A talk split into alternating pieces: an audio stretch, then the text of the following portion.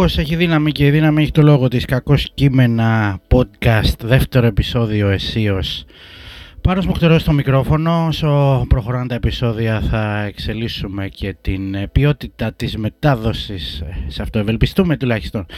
Α, μεγάλες στιγμές απόψε, ιστορικές, διότι έχω μαζί μου έναν ε, που θα λέγαμε ότι ανήκει στην ε, πρωτοκαθεδρία των podcast και πριν ε, γίνουν αυτά ευρέως γνωστά και όχι μόνο με τη στενή ε, περιγραφή που λέγεται podcast αλλά και ως ραδιοφωνικό ντοκιμαντέρ.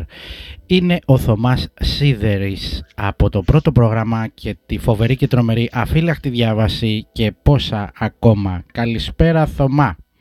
Καλησπέρα πάνω, καλησπέρα στα κακό κείμενα.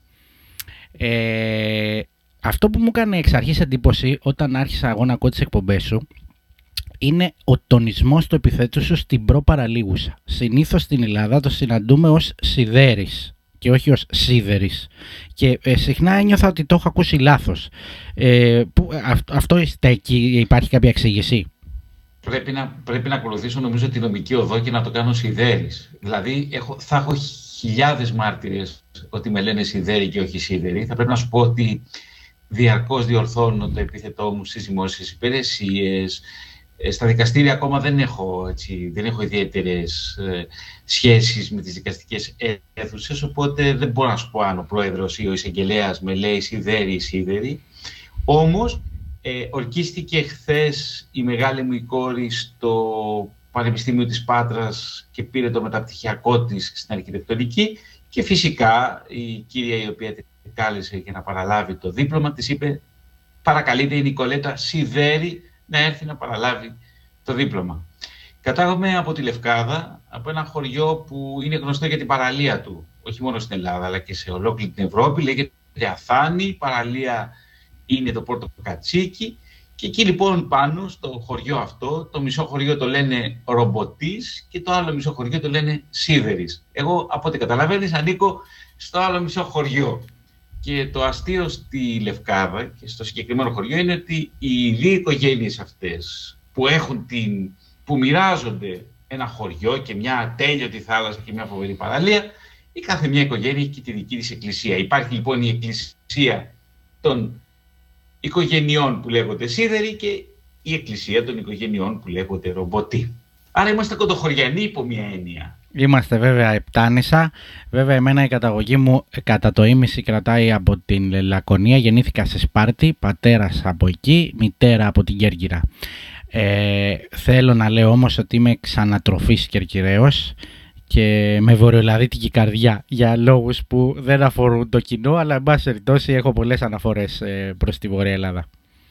Πάνω αν μου επιτρέπεις, έχω και εγώ πολλές αναφορές. Πρέπει να σου πω ότι γεννήθηκα στον Πειραιά Γεννήθηκα μέσα στο Πασαλιμάνι όταν ακόμα γινόταν στον Πειραιά η ναυτική εβδομάδα και πρέπει να σου πω ότι δεν είμαι ποτέ Ολυμπιακός. Κατάφερα ακόμα και το γιο μου να τον αλλάξω που μέχρι τα 8 ήταν Ολυμπιακός και φορούσε μπλούζα του Καρεμπέ και που σήμερα έχω πολλούς τρόπους να τον εκβιάζω δείχνοντας αυτή την μπλούζα και σήμερα είναι ΑΕΚ.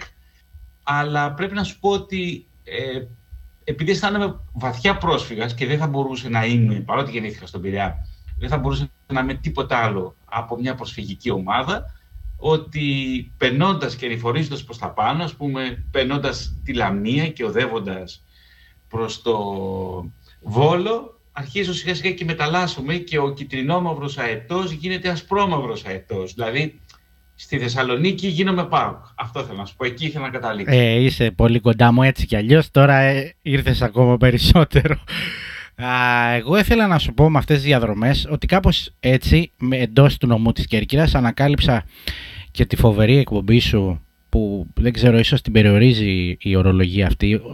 Δεν θα, έλεγα ότι είναι ακριβώς εκπομπή αφύλακτη διάβαση. Είναι ένα ραδιοφωνικό ντοκιμαντέρ μοναδικό στα ελληνικά ραδιοφωνικά χρονικά όσο μπορεί να μου λέει η περιορισμένη μου γνώση δεν έχω δηλαδή συναντήσει σε, άλλα, σε άλλους ραδιοφωνικούς σταθμούς ελληνικούς τέτοια προσπάθεια μελετημένη και για πολλά χρόνια. Και με τέτοια διαδρομή πηγαίνοντας λοιπόν από την πόλη της Κέρκυρας προς το χωριό μου, το πατρικό μου στη Βόρεια Κέρκυρα στον Αγρό έπιασα στο αυτοκίνητο ένα Σάββατο πρωί την αφύλακτη διάβαση και σχεδόν σταμάτησα στην άκρη για να ακούσω, τόσο πολύ με έχει απορροφήσει και ήθελα να μας ε, δώσεις ε, ένα στίγμα χρονικό, μια σύνοψη του τι σημαίνει κιόλας για σένα η αφύλακτη διάβαση, πώς περίπου ξεκίνησε και τι έχει νοηματοδοτήσει στη ζωή σου. Η αφύλακτη διάβαση είναι ένα κομμάτι της ζωής μου που δεν μου ανήκει ο τίτλος όμως. Ο τίτλος ανήκει στη Μαρίνα Λαχανά. Η Μαρίνα Λαχανά ήταν η, τελευταία διευθύντρια του δεύτερου προγράμματος πριν από το μαύρο της ΕΡΤ.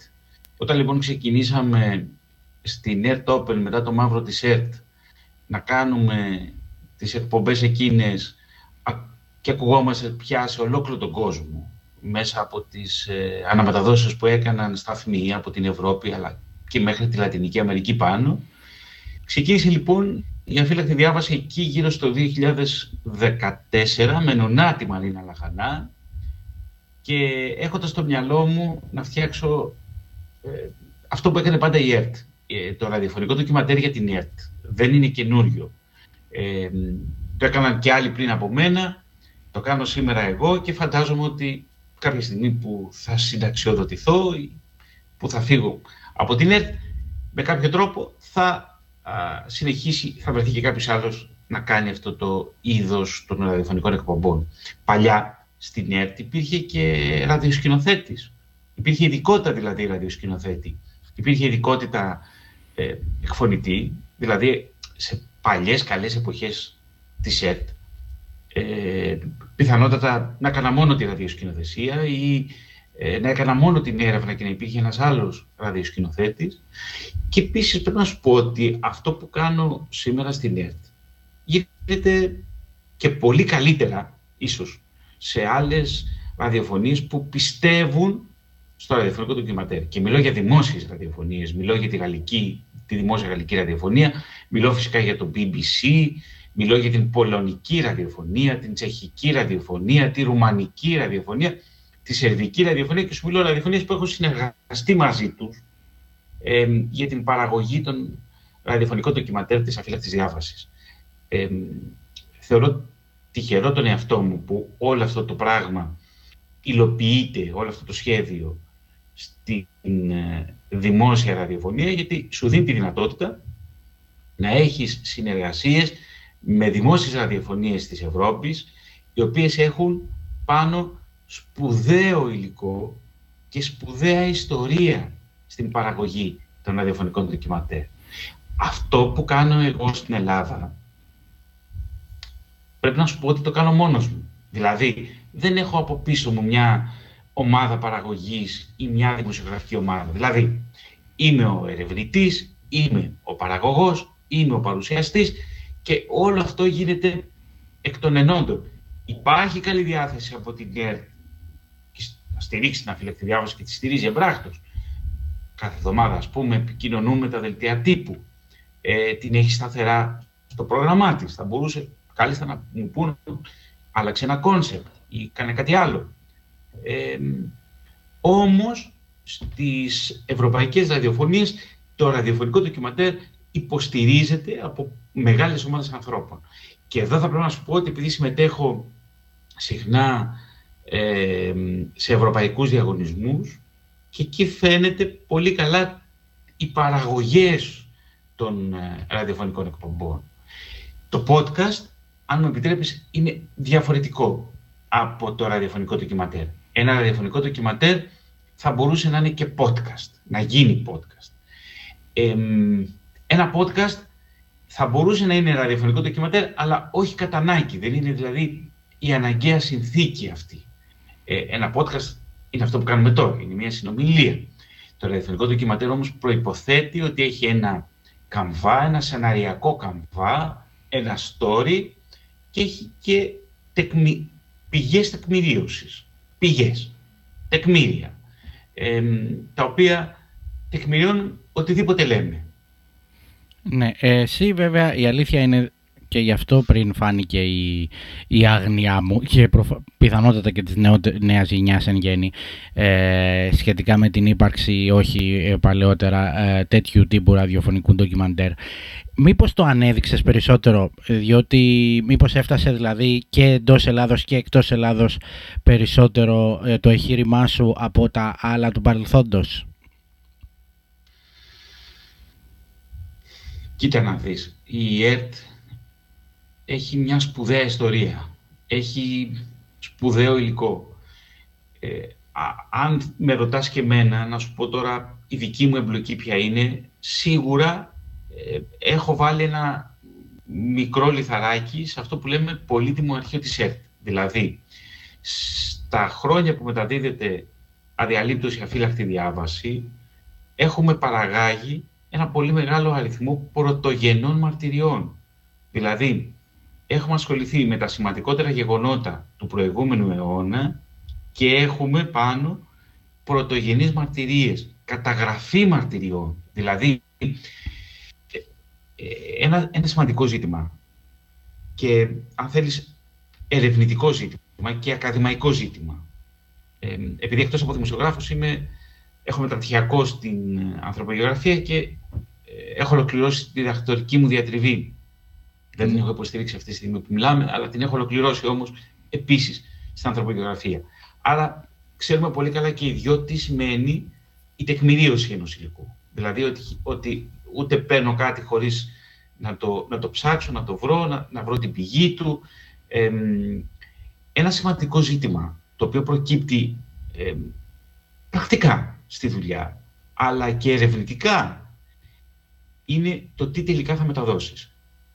Όταν έχω μπροστά μου μία επιζώσα ή έναν επιζώντα του ολοκαυτώματος και έχουμε μία συζήτηση η οποία μπορεί να κρατήσει δύο ή τρεις ώρες, είναι πολύ δύσκολο μετά να επιλέξεις εσύ από όλο αυτό το υλικό το τι θα βγάλεις στον αέρα, το τι θα δώσεις στους ακροατές σου.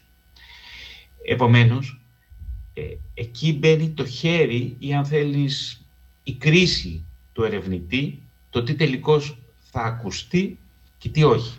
Και αυτό πολλές φορές πάνω είναι αυθαίρετο. Ναι, μου κάνει φοβερή εντύπωση αυτό που είπες ότι είσαι μόνος σου. Εγώ θα υπέθετα ότι υπάρχει ομάδα ολόκληρη για τόση έρευνα, διότι πολλές από τις εκπομπές που μας έχεις παρουσιάσει έχουν πάρα πολλές αναφορές, πολλές μαρτυρίες, ε, πολλές, πολλά, πολλές λεπτομέρειες που πρέπει να εξειδικευτούν σε σύντομο ραδιοφωνικό χρόνο. Ε, ή τεκμηρίωση όπως είπες πριν πολύ σημαντική. Ε, για να βγει όλο αυτό δηλαδή περνάει από την καμπούρα σου να το πούμε έτσι λίγο στην πιο λαϊκή. Ναι, καταρχάς η, η δουλειά μου και η όλη μου ερευνητική δραστηριότητα αποτελούν ένα νέο σύνολο. Δηλαδή, τι θέλω να πω, ότι και πριν είμαι πια ε, σε αυτό το επάγγελμα σχεδόν 30 χρόνια. Είμαι 54 χρόνων, δουλεύω, η πρώτη μου δουλειά στο ραδιόφωνο ήταν στα 20 χρόνια. Θέλω να πω ότι όλα αυτά τα χρόνια και οι δεκαετίε που πέρασαν, έχω ασχοληθεί, έχω κάνει έρευνες, έχω συγγράψει βιβλία, επιστημον... ιστορικά βιβλία, βιβλία επιστημονικά. Ε, έχω περάσει από μια διαδικασία γνώσης. Έχω υλοποιήσει εξειδικευμένες έρευνες και πιο γενικές έρευνες. Άρα, όλο αυτό το, όλα αυτά που κουβαλάω πάνω μέσα στα μπαγκάζια μου, μέσα στις βαλίτσες μου, κατά καιρούς βγαίνουν έξω, ε, αναπροσαρμόζονται, επικαιροποιούνται κλπ. Παράλληλα διεξάγω νέες έρευνες. Ε, Καταρχάς, ο προγραμματισμός για να παίξει μια εκπομπή στον αέρα έχει προηγηθεί μια μεγάλη, μεγάλη έρευνα μήνες πριν, μπορεί και χρόνια. Δηλαδή, να σου πω ένα παράδειγμα μελετώ εδώ και δύο χρόνια τους Ρωμά στην Εθνική Αντίσταση. Έχω πάρει μια συγκλονιστική συνέντευξη από έναν άνθρωπο που πολέμησε με, με, μια μοναδική περίπτωση, καταγεγραμμένη περίπτωση, ενός γύφτου στην Εθνική Αντίσταση. Ο γύφτος στην Εθνική Αντίσταση, μου λέει ο μάρτυρας. Ακόμα δεν το έχω ε, μεταδώσει, γιατί δεν έχω ολοκληρώσει την έρευνα. Και μάλιστα την έχω και τηλεοπτικά. Το έχουμε καταγράψει με την έρευνα και τηλεοπτικά όλο αυτό. Θέλω να σου πω ότι ε, η συνέντευξη είναι δύο χρόνια πίσω. Στο μεταξύ, εγώ συνεχίζω την έρευνα. Όπως συνεχίζω και πολλές παράλληλες έρευνες με άλλα πράγματα, σε άλλα πεδία. Το τι βγαίνει στον αέρα, αυτό ε, προϋποθέτει ότι έχει ολοκληρωθεί. Ε, Επίσης να σου πω ένα, ένα σημαντικό στοιχείο. Σου είπα προηγούμενα το τι επιλέγω να μεταδοθεί. Ένα δεύτερο ζήτημα που νομίζω και εσύ το ξέρεις ως δικηγόρος. Όταν έχεις απέναντί σου έναν άνθρωπο και προσπαθείς να πάρεις, να εκμεεύσεις μια μαρτυρία με διάφορους τρόπους, ε, τι μπαίνει στη μαρτυρία. Επειδή συνήθω στη δική μου την περίπτωση έχουμε μεσολαβήσει πάρα πάρα πολλά χρόνια. Δηλαδή, όταν μιλώ με, έναν, ε, με ένα παιδί τότε, που ήταν 8 χρόνων, 10 χρόνων και έζησε σε ένα ιστορικό γεγονός. Ε, ε, περνώντας 60-70 χρόνια, ο άνθρωπος αυτός έχει μέσα στην αφήγησή του και μέσα στη μαρτυρία του εντάξει στοιχεία τα οποία μπορεί απλώς να τα έχει ακούσει από τους γονείς του, από κάποιο άλλο παιδί, από έναν γείτονα, τα προσαρμόζει, τα εντάσσει και τα προσαρμόζει στην ιστορία του και τελικώς τα παρουσιάζει ως δικά του. Ε, θα σου πω ένα παράδειγμα. Το καλοκαίρι του 2020 βρέθηκα στο κομμένο της Άρτας, γυρίζοντας για λογαριασμό της ΕΡΤ ένα μεγάλο ντοκιματέρ για τους τελευταίους επιζώτες από τη σφαγή στο κομμένο. Ήταν ένα γεγονός ιστορικό που εμένα τουλάχιστον με έχει συγκλονίσει.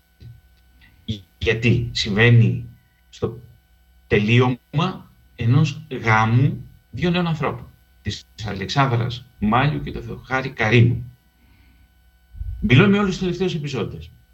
Κάνουμε λοιπόν μια συνέντευξη με μια επιζώσα, η οποία είναι μεγάλης σε ηλικία, είναι πάνω από 85. Είναι καλοκαίρι, οι συνθήκες είναι εξαιρετικά δύσκολες στο γύρισμα και γίνεται ένα λάθος. Λάθος όσον αφορά στο φωτισμό. Ε, ο διευθυντής φωτογραφίας είδε ότι η συγκεκριμένη γυναίκα δεν είχε φωτιστεί όσο θα ήθελε. Και μου λέει, Θωμά, πρέπει να ξανακάνουμε τη συνέντευξη. Του είπα, αυτό δεν γίνεται. Δεν μπορείς να, να υποβάλεις τα ταλαιπωρία ξανά ένα τέτοιον άνθρωπο σε τέτοια ηλικία. Μου λέει, δεν γίνεται, πρέπει να τη ξανακάνουμε. Όντως, μιλώ μαζί της, την παρακαλώ και της λέω, σας παρακαλώ πολύ θερμά, θέλω να ξανακάνουμε τη συνέντευξη το απόγευμα και σας παρακαλώ πολύ, εάν έχετε την καλοσύνη, μου φέρετε και κάποιες φωτογραφίες από τους συγγενείς σας που χάθηκαν στο κομμένο. Όντως πάνω, πέντε η ώρα το απόγευμα, η κυρία έρχεται και κρατούσε μία φωτογραφία. Την κρατούσε όμως με έναν έντονα θεατρικό τρόπο, θα έλεγα. Ε, και ο τρόπος που κρατούσε τη φωτογραφία και όπως μου αφηγήθηκε και δεύτερη φορά τα γεγονότα, ήταν ένας τρόπος που εμένα με εντυπωσίασε. Ε, τα διηγήθηκε ακριβώς με τον ίδιο τρόπο όπως μου τα έχει πει το πρωί. Είναι πολύ δύσκολο αυτό στην προφορική μαρτυρία. Δηλαδή, αν μου πεις, Θωμά, δεν γράφαμε, πάμε σε παρακαλώ να ξανακάνουμε τη συνέντευξη, θα σου πω ότι θα, θα, θα λέγαμε τελείω διαφορετικά πράγματα. Σωστά. Ε, εκείνη όμως που επανέλαβε με σχεδόν τυπολογικό χαρακτήρα την μαρτυρία της. Έψαξα στο αρχείο της ΕΔ, γιατί υπήρχε το 1982 μια ακόμα ταινία, ακόμα μια ταινία γυρισμένη από ένα σκηνοθέτη της ΕΔ, πάλι με τους επιζώντες. Και εκεί εντοπίζω πάνω την ίδια κυρία, η οποία εισέρχεται στο πλάνο με την ίδια φωτογραφία, κρατώντας την με τον ίδιο τρόπο και λέγοντας ακριβώς τα ίδια πράγματα. Θέλω να πω ότι ακόμα και ο μάρτυρας παίζει ένα ρόλο, ενσωματώνει ένα ρόλο, παίζει το ρόλο του μάρτυρα. Αναβιώνει το γεγονός. Μέσα όμως αυτή την αναβίωση προσθέτει δικά του στοιχεία και δεν το κάνει σκοπίμως, δεν το κάνει για να εντυπωσιάσει, δεν το κάνει για να αλλοιώσει το ιστορικό γεγονός. Το κάνει γιατί; Γιατί η μνήμη επιδέχεται επιχρήσματα. Για παράδειγμα, μπορεί, αν σε ρωτήσω για τους Εβραίους της Κέρκυρας, να μου... και να μου πει κάποιος από την ε, Κέρκυρα ότι ξέρεις κάτι. Εγώ γνώρισα τον Αβραάμ που ήταν τότε 7χρονο παιδί και ξέρεις κάτι. Η μητέρα μου έσωσε τον Αβραάμ. Γιατί, γιατί άκουσες στην ιστορία, ξέρεις ότι είχε, υπήρχε ένα παιδί που το έλεγαν Αβραάμ, που τελικώς σώθηκε αυτό το παιδί και δεν ακολούθησε το δρόμο, τον πικρό δρόμο του εκτοπισμού. Ψάχνοντας όμως τα αρχεία της εβραϊκής κοινότητας Κέρκυρας, διαπιστώνω ότι δεν υπήρχε κανένας Αβραάμ. Υπήρχε ένας Αβραάμ ίσως, που ήταν 28 χρόνων, αλλά σε καμιά περίπτωση δεν ήταν 7χρονο παιδί. Θέλω να πω ότι δεν μας αρκεί η προφορική μαρτυρία. Δεν σου αρκεί η μαρτυρία από τον ε, κατηγορούμενο ή από τον, η, η, η μαρτυρία ενός αθώου. Πρέπει να το τεκμηριώσεις αυτό το πράγμα. Να ψάξεις, να πας ένα βήμα παραπέρα. Και αυτό είναι το βασανιστικό γεγονός. Με λίγα λόγια, η μαρτυρία αυτή δεν σε έπεισε για την ειλικρίνειά της. Όχι, όχι, δεν ήταν θέμα ειλικρίνειας. Ήταν θέμα, ε, είναι ένα χαρακτηριστικό παράδειγμα το πώς ο μάρτυρας γίνεται ρόλος. Μα, μα σκέψτε ένα γεγονός που έχει γίνει πριν από 70 ή 80 χρόνια. Σωστά. Πρέπει με κάποιο τρόπο να υποδηθεί την ιστορία. Ναι, ε, θυμάσαι πράγματα, συνδυάζεις πράγματα, πολλές φορές μπερδεύεις με το χρόνο, ακούς πράγματα, διαβάζεις πράγματα. Οπότε έχουμε την οικειοποίηση ενός γεγονότος μέσα στη βασική μαρτυρία. Και εκεί είναι ένα πρόβλημα πάνω. Το πώς δηλαδή εσύ αυτή την προφορική μαρτυρία θα την ε, μεταδώσεις ώστε να ανταποκρίνεται σε αυτό που εσύ έχεις τεκμηρίωσει ως πραγματικό γεγονός.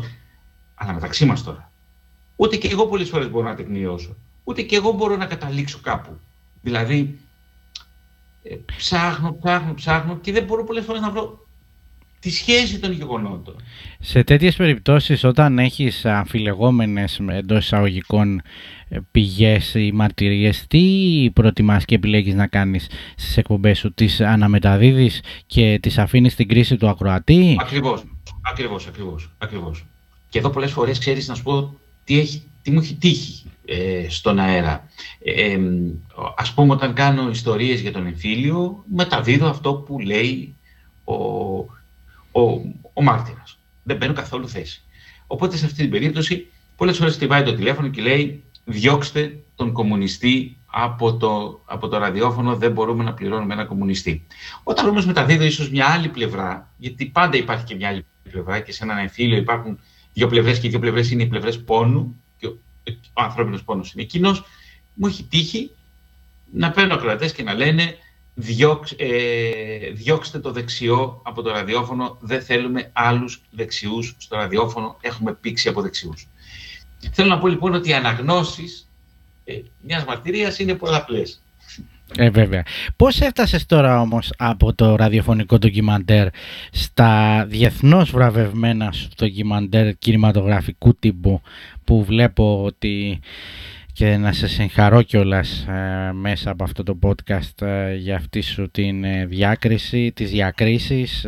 βλέπουμε στον Καναδά, το Let Me Breathe, θα μας πεις παραπάνω πράγματα, διότι οφείλω να πω με, με θλίψη, με όποιο άλλο ουσιαστικό θέλεις να βάλεις, δεν έχω δει τόσο πολύ να έχει γίνει γνωστό αυτό στην ευρύτερη πιάτσα το δικό, η δικιά σου αυτή φοβερά πετυχημένη διαδρομή και ειδικά και στο εξωτερικό έτσι και με την αναγνώριση βλέπω ε, φεύγεις, προβάλλεις ε, στη σελίδα σου στο facebook τα αναμεταδίδεις, ε, τα λες. Πες μας λίγο για αυτά. Είναι ενιαία δουλειά. Δηλαδή είτε πρόκειται για το ραδιόφωνο ή για την ΕΡΤ όταν κάνω θέματα για το δελτίο ειδήσεων ή όταν φτιάχνω ντοκιματέρ για την ΕΡΤ ας πούμε το γράμμα από τον Πόντο που είναι μια εσωτερική παραγωγή της ΕΡΤ, μπορεί κάποιος να το δει στο Earthflix. Κοίτα να δεις, είναι, είναι το ίδιο πράγμα. Είτε, είτε ασχολούμαι με μια έρευνα στο πλαίσιο της μεταπτυχιακής μου διατριβής ή της ακτορικής μου διατριβής ή ε, κάνω μια εκπομπή για το ραδιόφωνο ή ετοιμάζω μια ταινία, για μένα είναι ακριβώς το ίδιο πράγμα. Ή ακόμα και ένα βιβλίο όπως είναι τα τρένα της σιωπής που κυκλοφόρησαν το 2019 από τις εκδόσεις Γαβριλίδης και αναφέρονται στο πιο ιδιότυπο γκέτο του Δεύτερου Παγκοσμίου Πολέμου, το Terry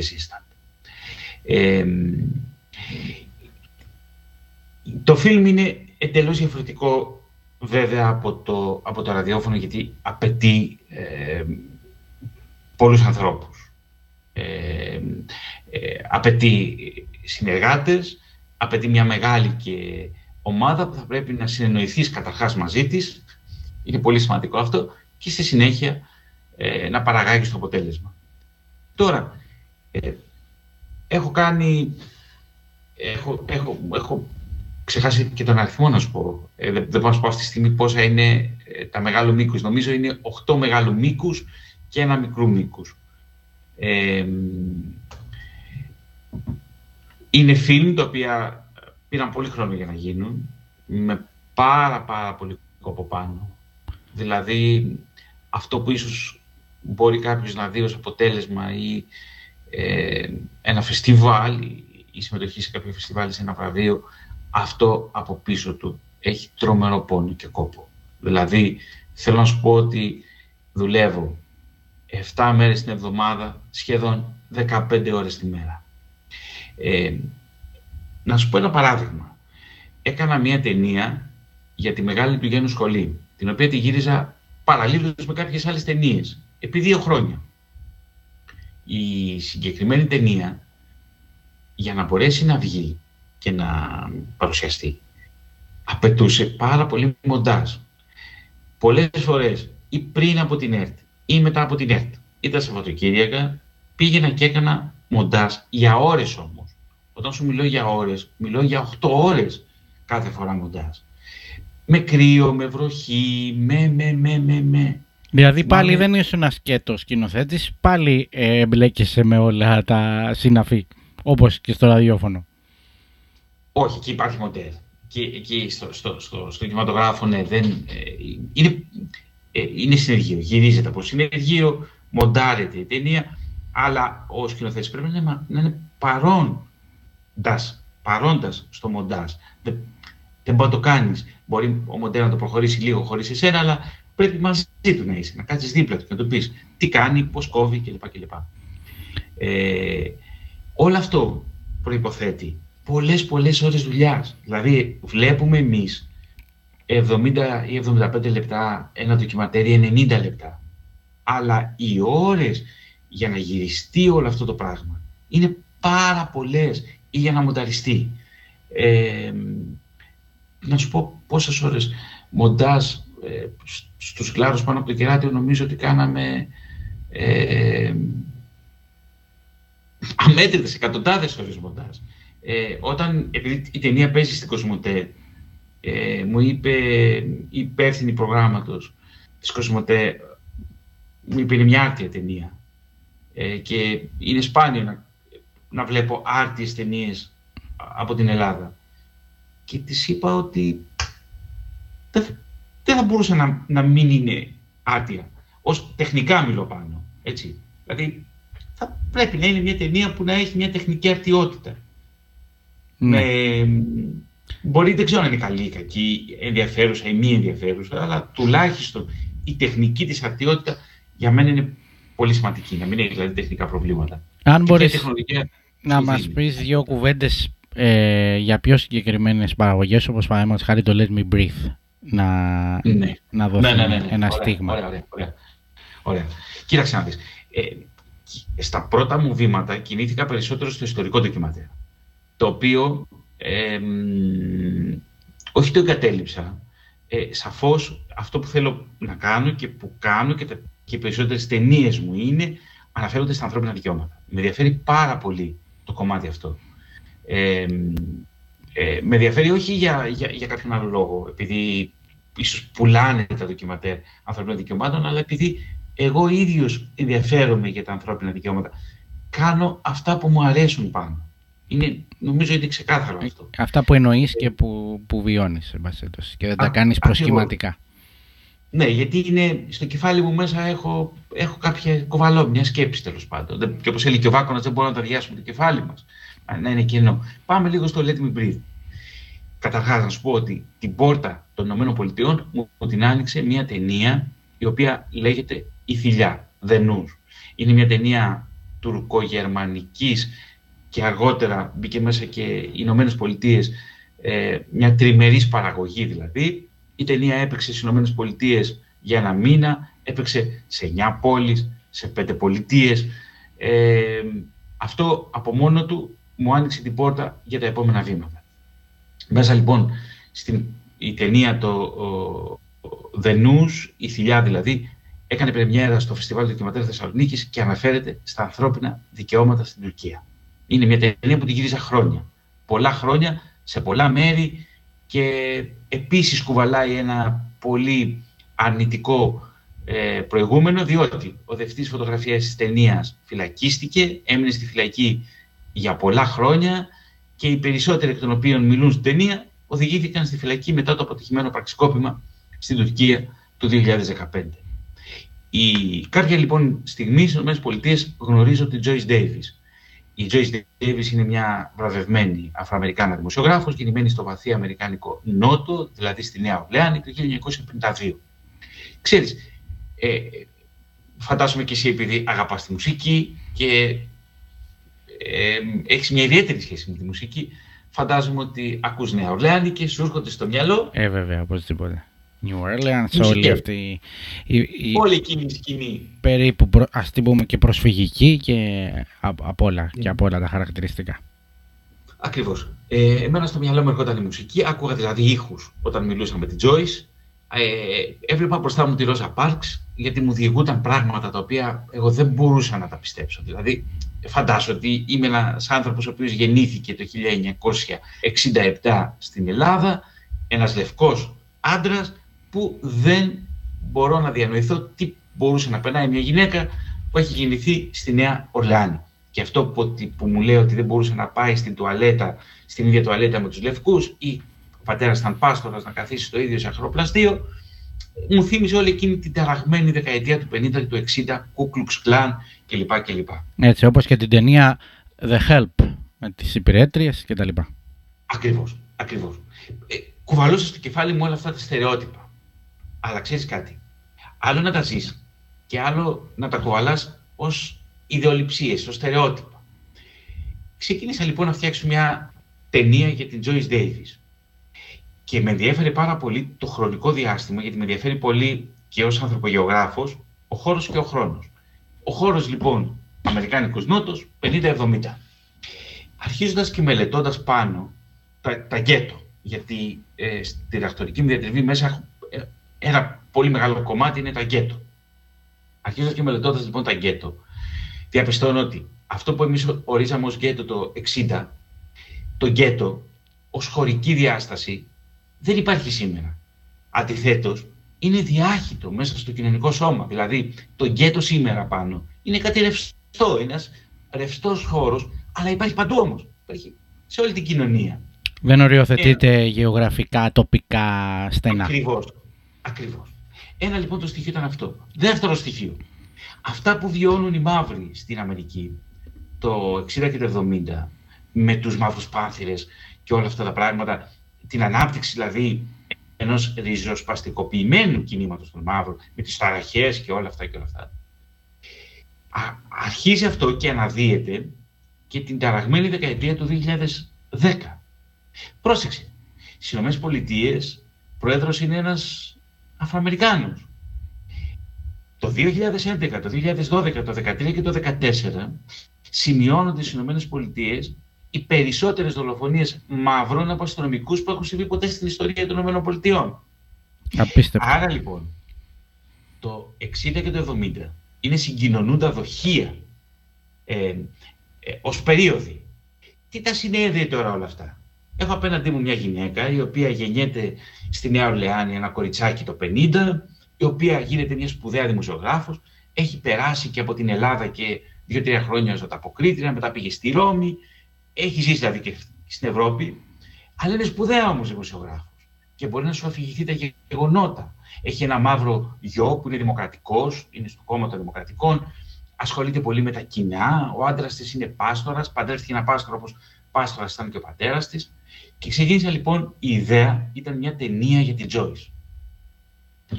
Και αρχίζουμε λοιπόν αυτό το πράγμα να το στείλουμε με το Pen Live, τον δημοσιογραφικό οργανισμό στον οποίο είναι ενταγμένη η Joyce, και γίνεται η δολοφονία του George Floyd.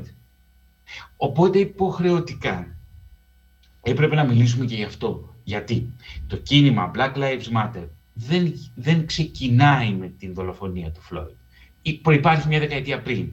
Και σου είπα, μια δεκαετία που έχει πάρα πολλές δολοφονίες μαύρων και κυρίως παιδιών. Έχουμε πάρα πολλά παιδιά που δολοφονούνται από τους αστυνομικούς. Ο Ταμί Ράις, για παράδειγμα. Οι πιο εμβληματικές υποθέσεις των δολοφονιών εκείνης της περίοδου υπάρχουν μέσα στην ταινία. Η ταινία στηρίχθηκε στα δημόσια αρχεία των ΗΠΑ. Στηρίχθηκε δηλαδή σε όλο το υλικό και επειδή είσαι δικηγόρος, με καταλαβαίνεις απόλυτα της ανακριτικής διαδικασίας. Ε, η Joyce με βοήθησε σημαντικά σε αυτό το κομμάτι. Για να το πω λίγο πιο απλά, αν δεν υπήρχε Joyce, δεν θα υπήρχε το Let Me Breathe. Δηλαδή, αυτή η επιτυχία που σημειώνει η ταινία η συγκεκριμένη, που έχει αποσπάσει μέσα στο 2021 τέσσερα βραβεία, για μένα οφείλεται στη Joyce. Εγώ δεν έκανα τίποτα περισσότερο από το να βάλω σε μια σειρά, κινηματογραφική σειρά, το υλικό και να το ανασυνθέσω για να έχει η ιστορία μας μια αρχή, μια μέση και ένα τέλος. Είναι ένα κάθε ντοκιματέρ. Είναι μια κινηματογραφική ταινία, ένα καλλιτεχνικό έργο. Όμως, η συγκεκριμένη ταινία έχει και ένα ακόμα σημαντικό στοιχείο. Έχει μια βαθιά έρευνα και κυρίως έχει μια βαθιά εξομολόγηση, μια βαθιά μαρτυρία ενός ανθρώπου που έζησε τα γεγονότα και που μπορεί να τα διοικηθεί καλύτερα από το καθένα. Αυτό νομίζω ότι είναι η... Το ερώτημα βέβαια που πλανάτε τώρα όσο σε ακούω γύρω από τον εγκέφαλό μου είναι αυτά όλα τα φοβερά και τρομερά σου εγχειρήματα που γίναν πράξη μέσω της τέχνης και της έβδομης τέχνης και όπως αλλιώς μπορούμε να ονομάσουμε αυτό που έχεις καταφέρει πώς χρηματοδοτούνται; Αυτό επίσης είναι ένα πολύ μεγάλο ερώτημα. Μα μου ε, λες για παραγωγή σε, σε τόσες χώρες, σε, συνεργασία, με έρευνα, για αρχεία, για άτομα που εν τέλει κατέληξαν και στη φυλακή. Δηλαδή, επίπονες παραγωγές. Δεν είναι να τις κάνεις από το σπίτι σου. Ε, πρέπει να βγεις στο δρόμο, να, να, έχει, να έχει έξοδα σίγουρα μεγάλα μια τέτοια, ή οποιαδήποτε τέτοια προσπάθεια. Γενικά ο κινηματογράφος είναι, είναι είναι πολύ, είναι πολύ έξοδο σπορ, δεν είναι απλή περίπτωση. Ναι, και έχεις και την αίσθηση μεταδόση του ανεξάρτητου, όχι εμπαστετώσει να ναι, έχεις ναι, κάποιο ναι, μεγάλο στούντιο από πίσω σου, κάποια μεγάλη εταιρεία παραγωγής. Δεν υπάρχει, ναι. Σε αυτό πώς απαντάς λοιπόν τώρα με το χέρι στην καρδιά για τη χρηματοδότηση; Α, με φίλους. Μάλιστα. Βρέθηκαν στην, ε, ας πούμε, η ταινία ε, το ΙΛΜΙΚ, η θηλιά, χρηματοδοτήθηκε από φίλους σε τρεις διαφορετικές χώρες. Σε Τουρκία, Γερμανία και Ηνωμένες Πολιτείες. Ε, συνεργάζομαι, έχω σταθερούς συνεργάτες. Συνεργάζομαι με τον Θανάση τον Αλατά, ο οποίος είναι ο μοναδικός Έλληνας που έχει βραβευτεί με γκραμ ε, για το Randy Town, την Jay-Z και Rihanna. Ο Θανάσης μου γράφει τις μουσικές πάντα, χωρίς χρήματα. Στη σιωπηλή φυλακή ο Αλέξης Καλοφολιάς μου παραχώρησε, όπως και ο Βασίλης Μανέλας που έγραψαν τους στίχους, ε, τη μουσική. Το Pen Live ε, ανέλαβε όλη την παραγωγή του οπτικοακουστικού υλικού, ο δημοσιογραφικός οργανισμός εννοώ στις Ηνωμένες Πολιτείες. Σε αυτό βοήθησε πάρα πολύ η Joyce. Με βοήθησε σημαντικά επίσης ε, για το θολό ποτάμι του Παρασίν και για το Let Me Breathe ένας παραγωγός από τις ΗΠΑ, ο οποίος όμως είναι ανεξάρτητος παραγωγός και αυτός, δεν είναι δηλαδή κάποιο στούντιο, αλλά μου έδωσε όμως τα απαραίτητα εργαλεία, δηλαδή και με φανταστείς πολλά χρήματα, αλλά τόσα όμως ώστε να μπορέσει να ολοκληρωθεί η ταινία. Μάλιστα, δηλαδή, εσύ... οι ταινίες δεν έχουν ένα τεράστιο budget, μην φανταστείς δηλαδή τώρα χιλιάδες δολάρια, για όνομα Θεού. Ναι, ε, για να μεταβείς εσύ προφανώς έχεις μεταβεί στις χώρες αυτές, στην Νέα Ορλεάνη, όλα αυτά. βέβαια, βέβαια. Ε, αυτά τα καλύψεις από την τσέπη σου, τη διαμονή και τα ταξίδια σου. Όχι, όχι. Γι' αυτό, γι αυτό σε ρωτάω για να δω λίγο πώς έχεις... Ε, γιατί από όλα αυτά που συζητάμε τόση ώρα, κάποιος που μας ακούει θα αναρωτηθεί πώς αυτοπεριγράφεσαι εν τέλει; Ακαδημαϊκός άνθρωπος, ραδιοφωνικός παραγωγός, σκηνοθέτης, συγγραφέας. Τι είσαι από όλα αυτά ή είσαι όλα μαζί; Καταρχάς είμαι μπαμπάς. Τέλειο. Καταρχάς είμαι μπαμπάς τριών παιδιών. Για μένα αυτό το σημαντικότερο.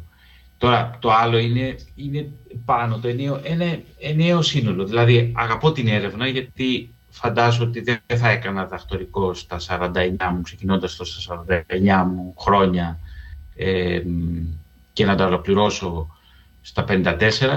Δεν, δεν το κάνεις. Μπορεί να επιλέξεις να πάει διακοπές. Να, ναι, έβγαινε. Να... Συγχαρητήρια. Τι να πω, άξιο θαυμασμού. Μπράβο. Δεν είναι θέμα θαυμασμού. Είναι θέμα αν, αν αγαπάς την έρευνα ή όχι. Ναι, αλλά δεν είναι καθόλου σύνηθες και είναι και πολύ απαιτητικό. Ε, δεν είμαι ο μόνος όμως. Σίγουρα δεν είμαι ο μόνος. Αυτό το λέω γιατί έχω γνωρίσει και ανθρώπους οι οποίοι κάνουν επίσης και πίσω, όχι ίσως, σίγουρα πιο ουσιαστική δουλειά από μένα. Η ερευνητική δραστηριότητα ενός ανθρώπου δεν σταματά και δεν εξαντλείται ούτε με, με ένα πτυχίο, ούτε με μια ταινία, οτιδήποτε. Θα έλεγα λοιπόν ότι αν μου ζητούσες εκτός από παπάς να σου πω και να σου περιγράψει τον εαυτό μου, θα σου έλεγα ε, ερευνητής.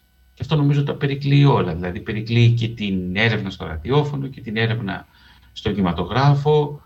Ε, με ενδιαφέρει πάρα πολύ. Και το θέατρο επίσης, δηλαδή, ε, θα, θα σου έλεγα ότι με ενδιαφέρει και το θεατρικό ντοκιματέρ υπό μία έννοια.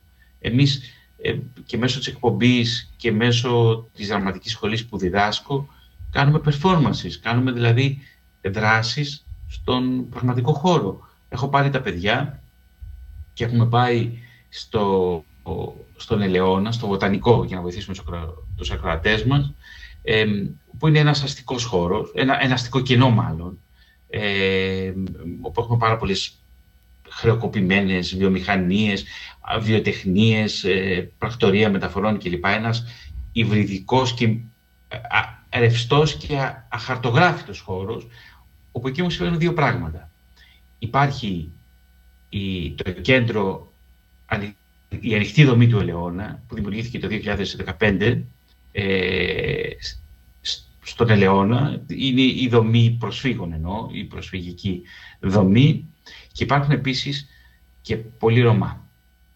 Πήρα λοιπόν ε, μια ομάδα παιδιών, ε, οι οποίοι ντυμένοι με τις στολές των κρατουμένων, τραγουδούσαμε μέσα, έξω από το κέντρο κράτησης, τον Αντώνη, τον Μίκη Θεοδωράκη και τον Ιάκωβο Καμπανέλη, ένα χειμωνιάτικο μεσημέρι, ενώ τα φορτηγά πήγαιναν και έρχονταν, τα λεωφορεία, οι εργάτες σχολούσαν από τα πρακτορία μεταφορών. Και αυτό γιατί το κάναμε πάνω; Γιατί θέλαμε να συνδέσουμε τη μνήμη. Θέλαμε να συνδέσουμε τη μνήμη του πρόσφυγα που ήρθε το 22 και εργάστηκε ως εργάτης αυτές τις μηχανίες, του τωρινού πρόσφυγα, του ανθρώπου που είναι περιθωριοποιημένος όπως είναι ε, η Ρωμά, θέλω να σου πω το εξής. Προέρχομαι, όπως σου είπα και προηγούμενα, από μια πάμφτωχη οικογένεια. Είμαι ένας φτωχός δημοσιογράφος. Δεν είμαι ούτε εκδότης, ούτε ε, έχω άλλες πηγές, ούτε ε, ε, ποτέ μου δεν δέχομαι ούτε διαφημίσεις, ούτε τίποτα. Ούτε ποτέ μου έχω διαφημίσει εμέσως ή αμέσως ή με γκρίζο τρόπο τον οποιοδήποτε. Ισχύει αυτό λοιπόν στην αφύλακτη διάβαση όντως. Τώρα που το λες, το έχω παρατηρήσει. Δεν ακούμε σποτ. Δίνω μεγάλη μάχη για αυτό το πράγμα. Εντελώς μεγάλη μάχη. Δεν, δεν με ενδιαφέρει καθόλου αυτό το πράγμα. Όμως, ε, επειδή ο πατέρας μου ήταν εργάτης και, και κουβαλούσε και κουβαλάω κι εγώ μέσα μου αυτό το πράγμα. Δηλαδή την, την, την εργατική μνήμη και συνείδηση, για μένα ήταν πολύ σημαντικό το ότι κάναμε αυτή τη δράση στο συγκεκριμένο τόπο. Άρα λοιπόν είναι ενιαίος. Δηλαδή είτε κάνεις αυτή τη δράση, είτε κάνεις κάποια performance, είτε κάνεις το δακτορικό σου, είτε κάνεις μια εκπομπή, είτε κάνεις μια ταινία, αρκεί να έχεις θέληση, σκοπό και να είσαι πιστός σε αυτό που θες να κάνεις, στην ερευνά σου δηλαδή, να μην το βλέπεις να μην το κάνεις ως πασάλιμα, να μην το κάνεις ως χόμπι. Η έρευνα δεν είναι χόμπι. Μπορεί να είναι ίσως για κάποιους χόμπι, αλλά μέχρι εκεί όμως. Δηλαδή θα παραμείνει χόμπι, αν θες να το κάνεις πιο συστηματικό. Αν θες να να γυρίσεις μια ταινία, θα πρέπει να, να δουλέψεις πολύ σκληρά για δύο χρόνια, για τρία χρόνια ίσως και να, να πάρεις το αποτέλεσμα. Με λίγα λόγια, όλα αυτά που περιγράφεις θα μπορούσε κάποιος να τα παρομοιώσει με κλαριά του ίδιου δέντρου. Ακριβώς. Έτσι.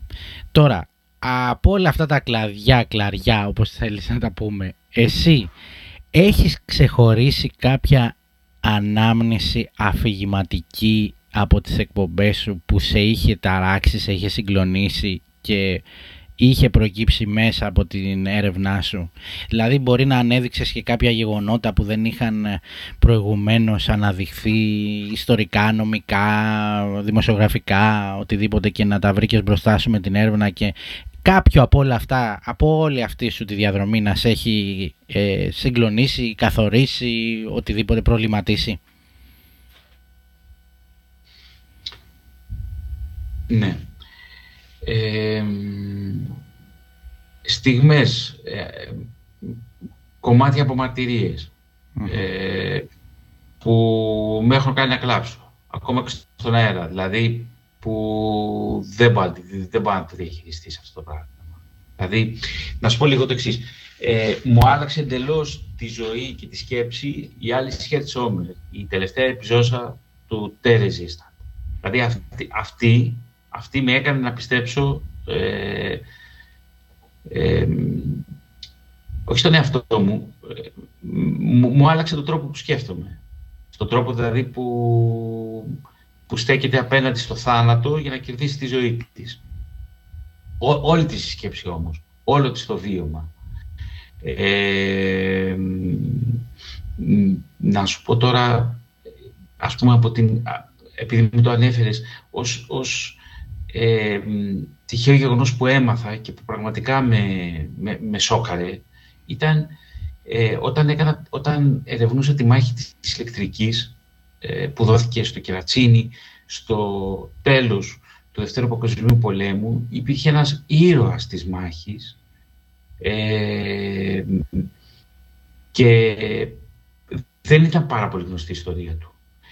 Φτάσω και να το πείσω την κόρη του, η οποία μου αποκάλυψε το εξής. Ένα μήνα αφού του σκοτώθηκε ο πατέρας στη μάχη της ηλεκτρικής, η, οι κρατούντες, αυτοί δηλαδή που ήρθαν στα πράγματα μετά το Δεύτερο Παγκόσμιο Πόλεμο, μετά το τέλος του πολέμου στην Ελλάδα, μιλάμε για τα Δεκεμβριανά τότε, έτσι, συνέλαβαν τη μητέρα της. Και η μητέρα της οδηγήθηκε στη φυλακή. Και το κορίτσι αυτό που ήταν πολύ μικρός σε ηλικία έμεινε χωρίς γονείς. Η μητέρα της κρατήθηκε στη φυλακή για 7 ή 8 μήνες, αλλά βασανίστηκε άγρια. Ε, και τη θυμάται θυμάται τη μητέρα της όταν γύρισε στο σπίτι και ταλαιπωρημένη και η γυναίκα αυτή δεν άντεξε, πέθανε από τα βασανιστήρια μετά από μια εβδομάδα. Και αυτό με συντάραξε πάνω, γιατί σκέψου να είσαι ένα παιδί μέσα σε εκείνα τα ταραγμένα χρόνια του πολέμου, να έχει πεθάνει ο πατέρας και η μητέρα η οποία δεν είχε φταίξει κάπου. Δηλαδή, ο πατέρας ήταν ήρωας. Ο πατέρας υπερασπίστηκε το εργοστάσιο της ηλεκτρικής. Αλλά επειδή ήταν αριστερός, συνελήφθη η μητέρα ως αντίπεινα. Και, και βασανίστηκε και το παιδί έμεινε μόνο του. Και η γυναίκα αυτή ε, μεγάλωσε χωρίς γονείς. Ε, Τέλος πάντων, κατάφερε, επιβίωσε. Ε, οι ανθρώπινε αντιστάσει είναι μεγάλες. Αλλά αυτό πραγματικά με συγκλώνησε. Και ήταν, σου, λέω, μια άγνωστη ιστορία, δεν την ήξερε κανένας. Θυμάμαι είχε εκδώσει η ΔΕΗ ένα λεύκομα για τη μάχη της ηλεκτρική, αλλά δεν γνώριζαν όμως αυτή την ιστορία. Ήταν μια ιστορία που. Ένα μικρό ψήγμα, ένα, μια ανθρώπινη ιστορία. Ένα στοιχείο που, που μου συμβαίνει, και ίσως αυτό να μην είναι καλό, είναι ότι κουβαλώ τι ιστορίε των ανθρώπων. Σε επηρεάζουν. Αυτό, πολύ. Τι κουβαλώ όμως.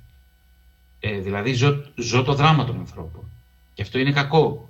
Δηλαδή, όταν πια ο ερευνητής μπαίνει μέσα στην ιστορία, γιατί ένα ζήτημα που. Ένα τρίτο ζήτημα, ίσως κομβικό, είναι μπαίνεις μέσα στην ιστορία. Εσύ μπαίνεις μέσα στο, στην ιστορία του πελάτη.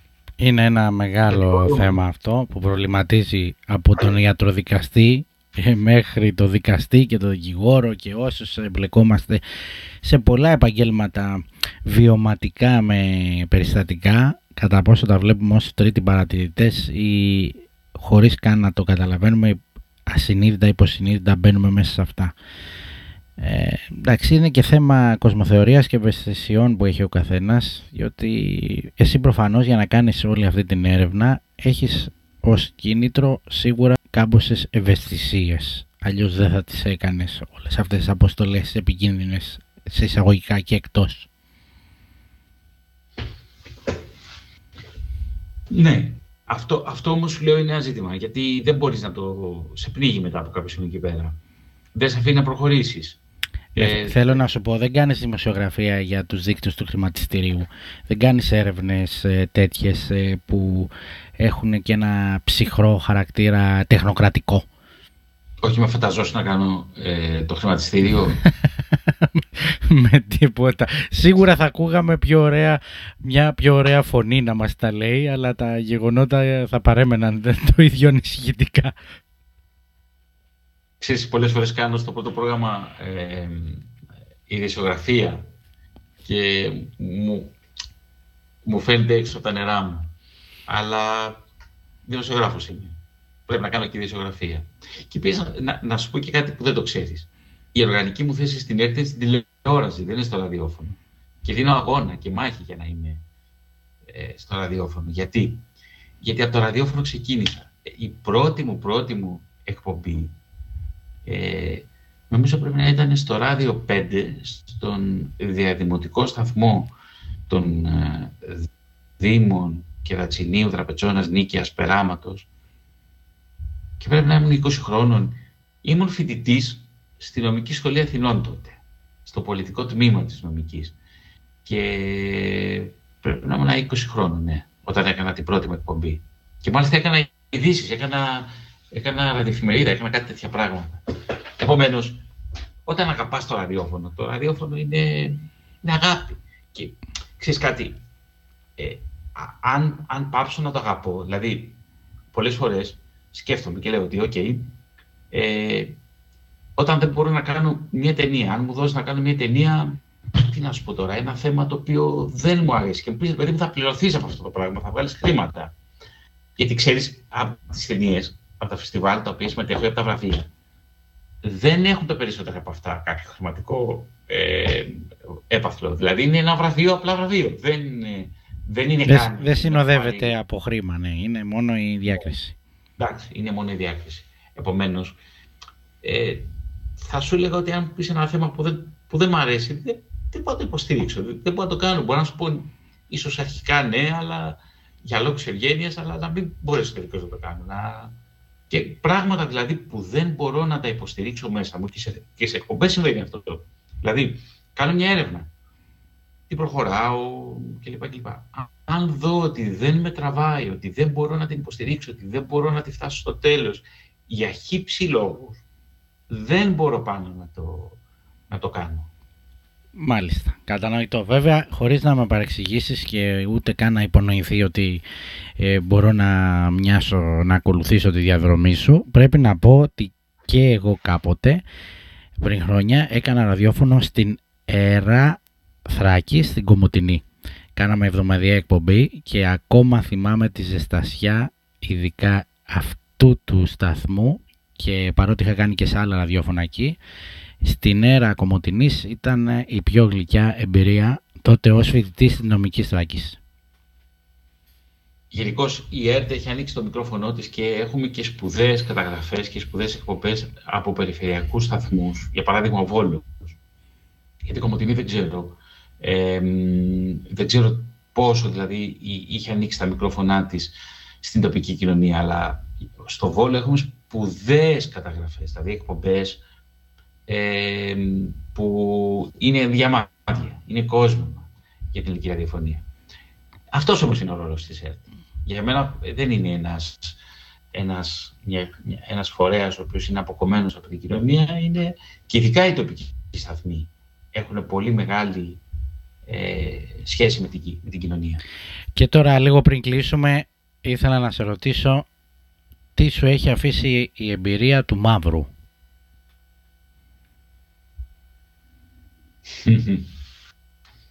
Κοίταξε να δεις. Ε, τι μου έχει αφήσει η εμπειρία του μαύρου. Η, η σχέση των ανθρώπων.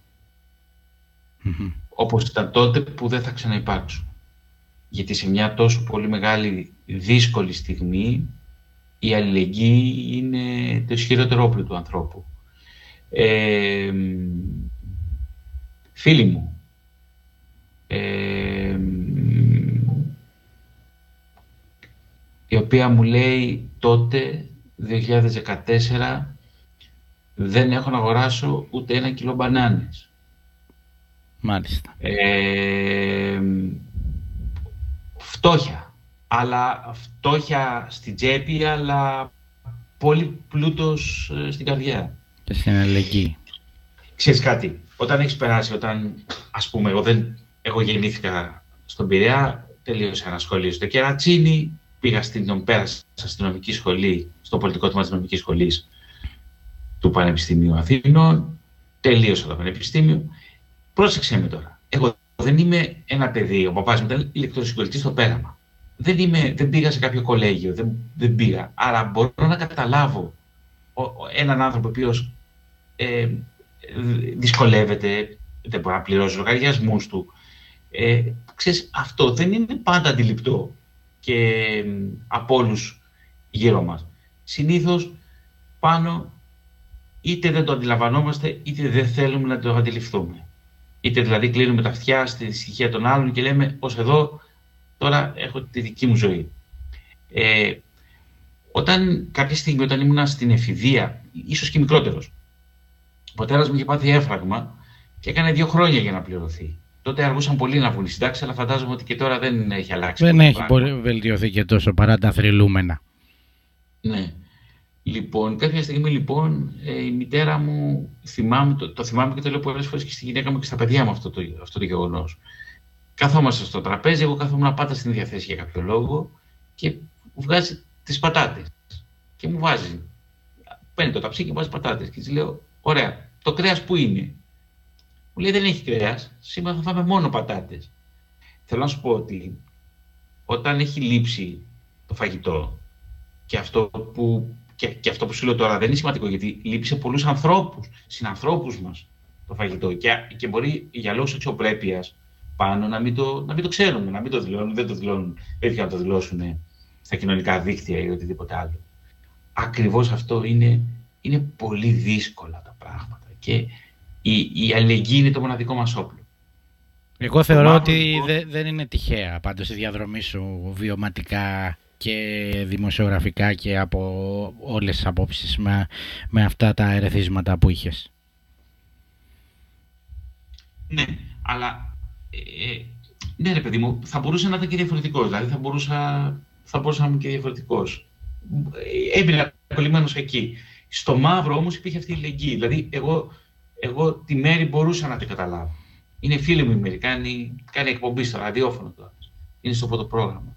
Αλλά θέλω να σου πω ότι μπορώ να την καταλάβω, με έχει συγκλονίσει αυτό το πράγμα. Ήμουν όταν ήμουν στο πανεπιστήμιο, είχα παιδιά, ας πούμε, ήμουνα και στην ΚΝΕ τότε και υπήρχε, έρχονταν παιδιά από την επαρχία να, να σπουδάσουν, δεν είχαν να πάρουν μια τυρόπιτα και ε, εγώ, όμως ο πατέρας μου μου δίνει χρήματα για να πάρω μια τυρόπιτα. Να πάρω μια τυρόπιτα. Δηλαδή θέλω να πω ότι ε, μπορώ να το καταλάβω τον άλλον. Και προτιμώ να είμαι με τον άλλον. Ε; Δηλαδή προτιμώ να είμαι με αυτή την πλευρά. Και είμαι. Μάλιστα. Λοιπόν, εγώ έχω να πω ότι... Ε... Δεν ήταν καταθλιπτική η συζήτηση. Όχι, όχι. Είναι, ήταν εξομολογητική εν μέρη, ε, ανθρώπινη και βάσει τόση αυθεντική θα έλεγα, υπό την έννοια ότι αυτό που είσαι, αυτό μεταδόθηκε και αυτό εγώ θαύμασα και θαυμάζω και θεωρώ και πολλοί άλλος κόσμος, παρά την ταπεινότητά σου, είναι γεγονός ότι ξεχωρίζεις στην όλη αυτή κατάσταση και αδειμονούμε να παρακολουθήσουμε τα καινούργια σου βήματα, να ακούσουμε πάλι την αφύλακτη διάβαση, να δούμε τις ταινίες σου, να διαβάσουμε τα βιβλία σου και να δούμε όλη σου αυτή τη δημιουργική, ανθρωπιστική, αν μου επιτρέπεις τον όρο, τριβή με, τα, με την ιστορία, με τα γεγονότα και αυτή που έχετε τελεστεί και αυτή που είναι σε εξέλιξη ως ιστορία. Και εγώ τι να ευχηθώ τώρα στα κακοσκήμενα. Τι θα ήθελες να ευχηθώ; Αυτό δεν μπορώ γιατί να το... κακοσκήμενα πάνω, πάνω, γιατί κακοσκήμενα; Τα κακοσκήμενα ε, και για σένα αλλά και για όσους δεν το ξέρουν που προφανώς είναι πάρα πολλοί ε, ξεκίνησαν να γράφονται και έχω και αρχείο κρατήσει, σελιδοποιημένο πρέπει να σου πω από τα 14 μου, δηλαδή ενέτη 1995. Αρθρογραφούσα πρώτα σε κερκυραϊκές και επτανησιακές εφημερίδες, μετά τα κουβάλισα στο πανεπιστήμιο και κάποια στιγμή το 2008 έγιναν και ιντερνετικά. Τώρα βιώνουμε, ενώ κοντεύω τα 40 σε ένα μήνα, την, ε, την από τη μέση ηλικία από τα κακό κείμενα που πλέον είναι και σε podcast και vidcast και θα δούμε σε τι άλλο θα, θα είναι πέρα από το blog. Τα κακό κείμενα γιατί πάντα μου άρεσε να ε, καυτηριάζω αλλά όχι με ένα κίτρινο τρόπο κουτσομπουλίστικο ε, και ούτε απαραίτητα προβλεπόμενο δημοσιογραφικά. Μου άρεσε όπως και εσύ έχεις μπλέξει με την τέχνη και πολλές ε, συνιστώσεις της να γράφω με έναν κινηματογραφικό τρόπο, με προφορικότητα, με μια κίνηση στο κείμενο και τα κακός κείμενα εν τέλει να μην είναι απλά κάποια δεινά αλλά να είναι αφορμές από, τις, από τα όσα ζούμε που μπορούν να μετατρέψουν ένα άρθρο σε, μέχρι και σε διήγημα όπως τώρα γράφω και εγώ βιβλίο, το βίο αβίωτο, εν να δούμε πότε θα το ολοκληρώσω. Και τα κακό κείμενα αυτό ήταν, είναι το παιδί μου ε, πέρα από το κανονικό μου παιδί, τον Κωνσταντίνο. Το παιδί μου είναι σίγουρα τα κακό κείμενα από άποψη έκφρασης και πορείας και θέλω να πω ότι χαίρομαι που σήμερα συναντάω έναν άνθρωπο σαν και σένα και που έχει λειτουργήσει ως έμπνευση και λειτουργήσει ακόμα και ως, ως φάρος καθοδηγητής για το πώς μπορούμε εμείς που έτσι έχουμε αυτή το, την τρέλα να εκφραζόμαστε, να γράφουμε, να εκδηλωνόμαστε, να πηγαίνουμε λίγο αλλιώς από την τετριμένη πορεία. Ξέρεις, η εκπομπή είναι μια μοναχική διαδικασία. Δηλαδή και στην προετοιμασία της πολλές φορές είναι μοναχική, πέρα από τις συνεντεύξεις, αλλά στην ώρα της μετάδοσης είσαι μόνος σου σε έναν ραδιοθάλαμο και αυτό που βλέπεις συνήθως απέναντί σου, χωρίς ένα πολύ μεγάλο τζάμι όμως, είναι ο ηχολήπτης, αλλά κατά βάση είναι μια μοναχική διαδικασία. Δεν ξέρεις δηλαδή ποιοι σε ακούν και αν σε ακούει κάποιος, έτσι. Μπορεί να με σε ακούει και κανένας. Λοιπόν, πάμε να κάνουμε μια αποφώνηση. Ναι, λοιπόν. ναι. Να το κάνουμε αποφώνηση όπως, όπως θα το κάναμε στα φύλλα τη διάβαση ή στα κακό κείμενα. Πώς θα την κάνουμε την αποφώνηση; Ας την κάνουμε όπως, λοιπόν. όπως την αφύλακτη διάβαση. Πάμε, πάμε να το κάνουμε λοιπόν μαζί. Ναι. Εντάξει πάνω. Ναι. Λοιπόν, κυρίες και κύριοι, φίλοι ακροατές του podcast, τα κακό κείμενα, σήμερα συνδεθήκαμε μεταξύ Πειραιά και Κέρκυρας ή Κέρκυρας και Πειραιά και στα μικρόφωνα ήταν ο Πάνος Μουχτερός και ο Θωμάς Σίδερης. Συνήθως εδώ λέμε και το όνομα του ηχολήπτη, αλλά τώρα τεχνικός ήχου ήταν ο Πάνος Μουθερός. Να πω όμως ότι στην οργάνωση παραγωγής ήταν η εξαίρετη Μαρία Κόντου, είναι μια πολύ καλή συνάδελφος που με βοηθάει μετά την Εφηγενιώτη που συνταξιοδοτείται, είναι σε φάση συνταξιοδότησης και κάναμε μαζί υπέροχες εκπομπές και την ευχαριστώ μέσα από τα κακό κείμενα. Και να ευχηθούμε λοιπόν σε όλους τους ακροατές μας, σε όλο τον κόσμο, ένα, τι πότε θα μεταδοθεί, θα μεταδίδεται πάντα που έχουν podcast. Έτσι. Να ευχηθούμε, να ευχηθούμε να μακροημερεύσουν τα κακοσκήμενα στα podcast. Σε ευχαριστώ πολύ Θωμά μου. Ε, θα, αναμεταδοθεί, θα αναμεταδοθεί προφανώς η εκπομπή από τις πλατφόρμες. Είμαστε ήδη στο Spotify από σήμερα. Είμαστε και στο Mixcloud θα γίνει αυτό το αλυσβερίσι, το ιντερνετικό που θα φτάσει αν θέλουμε από άκρη σ' άκρη και σε ευχαριστώ θερμά από καρδιάς για αυτή την πάρα πάρα πολύ ζεστή κουβέντα που είχαμε απόψε. Σε ευχαριστώ και εγώ. Φιλιά πολλά. Καλό βράδυ. Γεια σου πάνω